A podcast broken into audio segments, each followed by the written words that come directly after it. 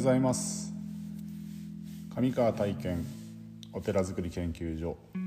第93回目の放送です。今日は、えー、認知を獲得するということについてお話ししてみたいなと思います、えー、今日も朝ちょっと1時間ぐらいウォーキングをして、朝のお勤めをした後にこの、えー、配信を録音してるんですけども、まあ、今日のテーマその認知を獲得するということをなぜ話をしようかと思っているのですがえっと、うん、なんだろうなその認知ってどういうふうな意味かというと、まあ、相手にとか、まあ、人に知ってもらうということですよね。まあ、認知するあのことを認知してるとかあの人を認知してるとかあのえそれ、うんと、要は今回、まあ、うんと宿坊の話が続きますけどもきっかけはあの松本さんの出たラジオラジオっていうか「テンプルモーニングラジオ」という番組に出てそれを聞いてた方がお友達に当別にこういうお坊さんがいるんだけども知ってるみたいな出てたんだよってああその人知ってるよとたまたまその方と僕は知り合いだったので、まあ、お友達だったので、まあ、そこから話が進んであのちょうど、まあ、お寺でも宿坊というものを、まあ、これから、えー、進めていきたいなと思ってたのでどうですかっていうふうにお誘いしたっていうのが、まあ、流れてたんですけども要はその時に、うんとテンプルモーニングラジオを聞いて当別のお坊さん、まあ、上川体験という、えー、人を知った、まあ、認知したんですね。でそれを、まあ、そういう人がいるらしいよということをお友達に話した時に「あその人友達ですよ知ってますよ」そうお寺にも行ったことありますよ泊まったこともありますよ というお友達がそれも認知ですよねまあ、ご縁があったという言い方もしますけども認知していたからこそ、話がトントントンと進んでいったっていうまあ、えー、結構うんと何て言うかな、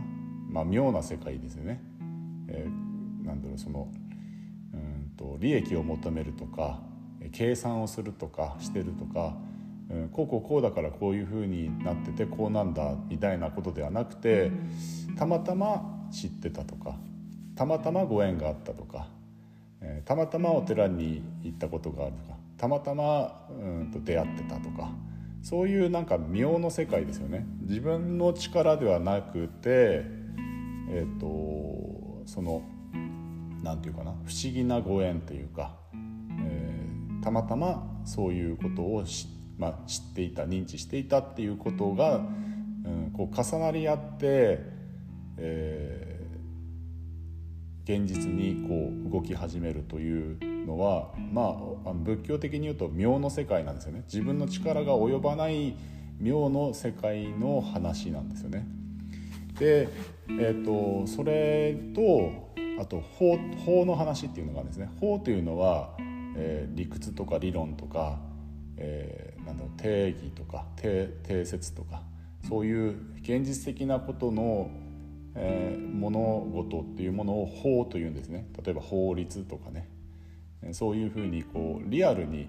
えー、認知できる形作れる、えー、ことが法の世界で、えー、自分たちの力が及ばないところを妙の世界。これをあの合わせて妙法というんですけども法華経では。この妙法の世界が、まあ、いわゆる向こうの世界とこちら側の世界という意味合いで取るんですけども特にその、まあ、今日は認知の話なんで、まあ、リアルに、えー、その、うんと、現実のいわゆる法の話をすると,、えーと、いかに認知をしてもらうのかっていうことが、うんと、大事になってくるというかそのいろんなご縁を広めるためにあの認知してもらうっていうのが大事なんですけどもこの認知の方法っていうのはいろいろなやり方というか仕組みがあると思うんですけどもうん僕自身が意識してるのはうんと人と同じことを、まあ、えてやらないみたいなあえてやる時もあるんですけどもうんとあえてやらないでなんかこう、えーと、独自のというか、えー、同じことをや同じ内容のことをやるとしてもちょっとこう視点を変えてというかそういうふうにちょっとこうエッジを利かすと、うん、人って「えなんだろうそれ」みたいなね「えそれってどういうこと?」みたいなそういうあの知りたくなるようなちょっとこう仕組みを入れるんですよねこうなんていうかなスパイスみたいなものを入れるんですよね。そうするとあのその認知度が上がるんですよね。こう人に人が興味を持とうと思う、うん、ことって大事だなというふうに思ってるのと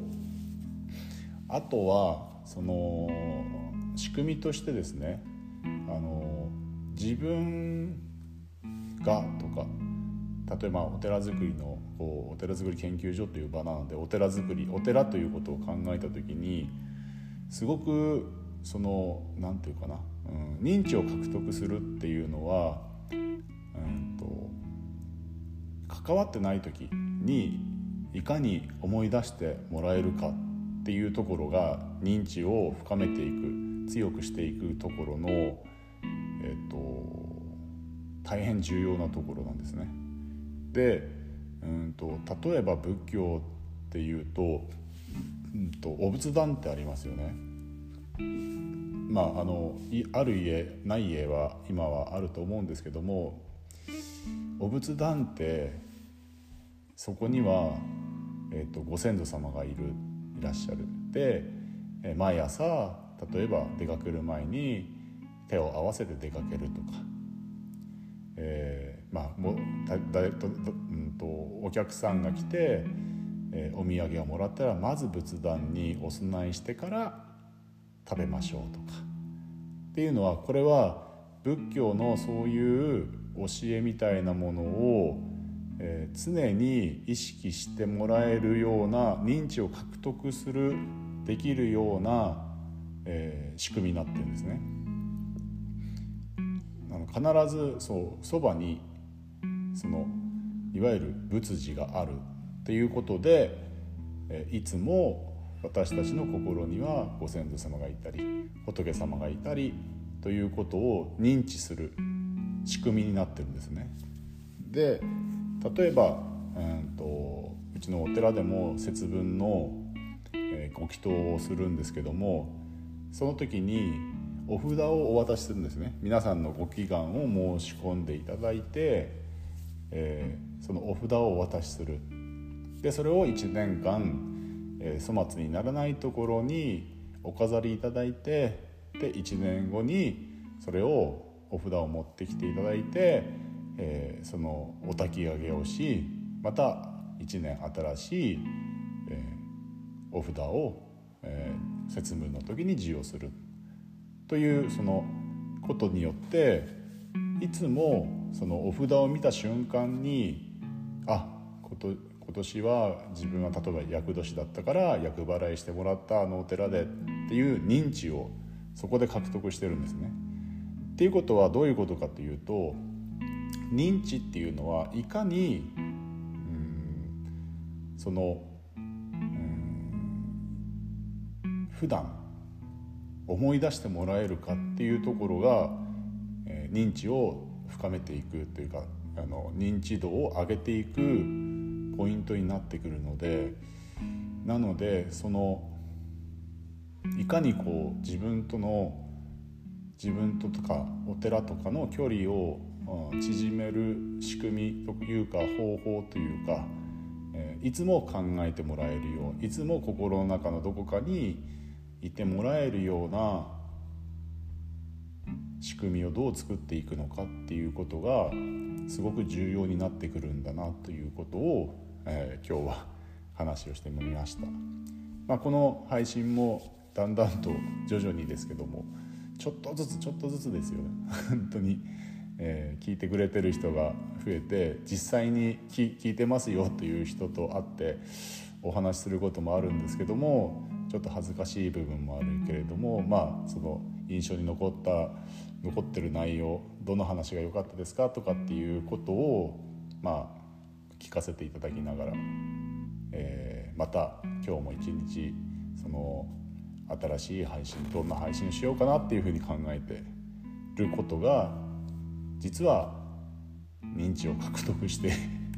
いけてるのかな みたいなようなことを考えながらも、うん、皆さんのその何て言うかなその